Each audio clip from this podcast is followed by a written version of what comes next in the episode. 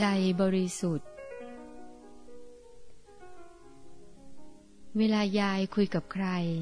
ใจยายบริสุทธิ์ ใจยายจะจดอยู่ในบุญ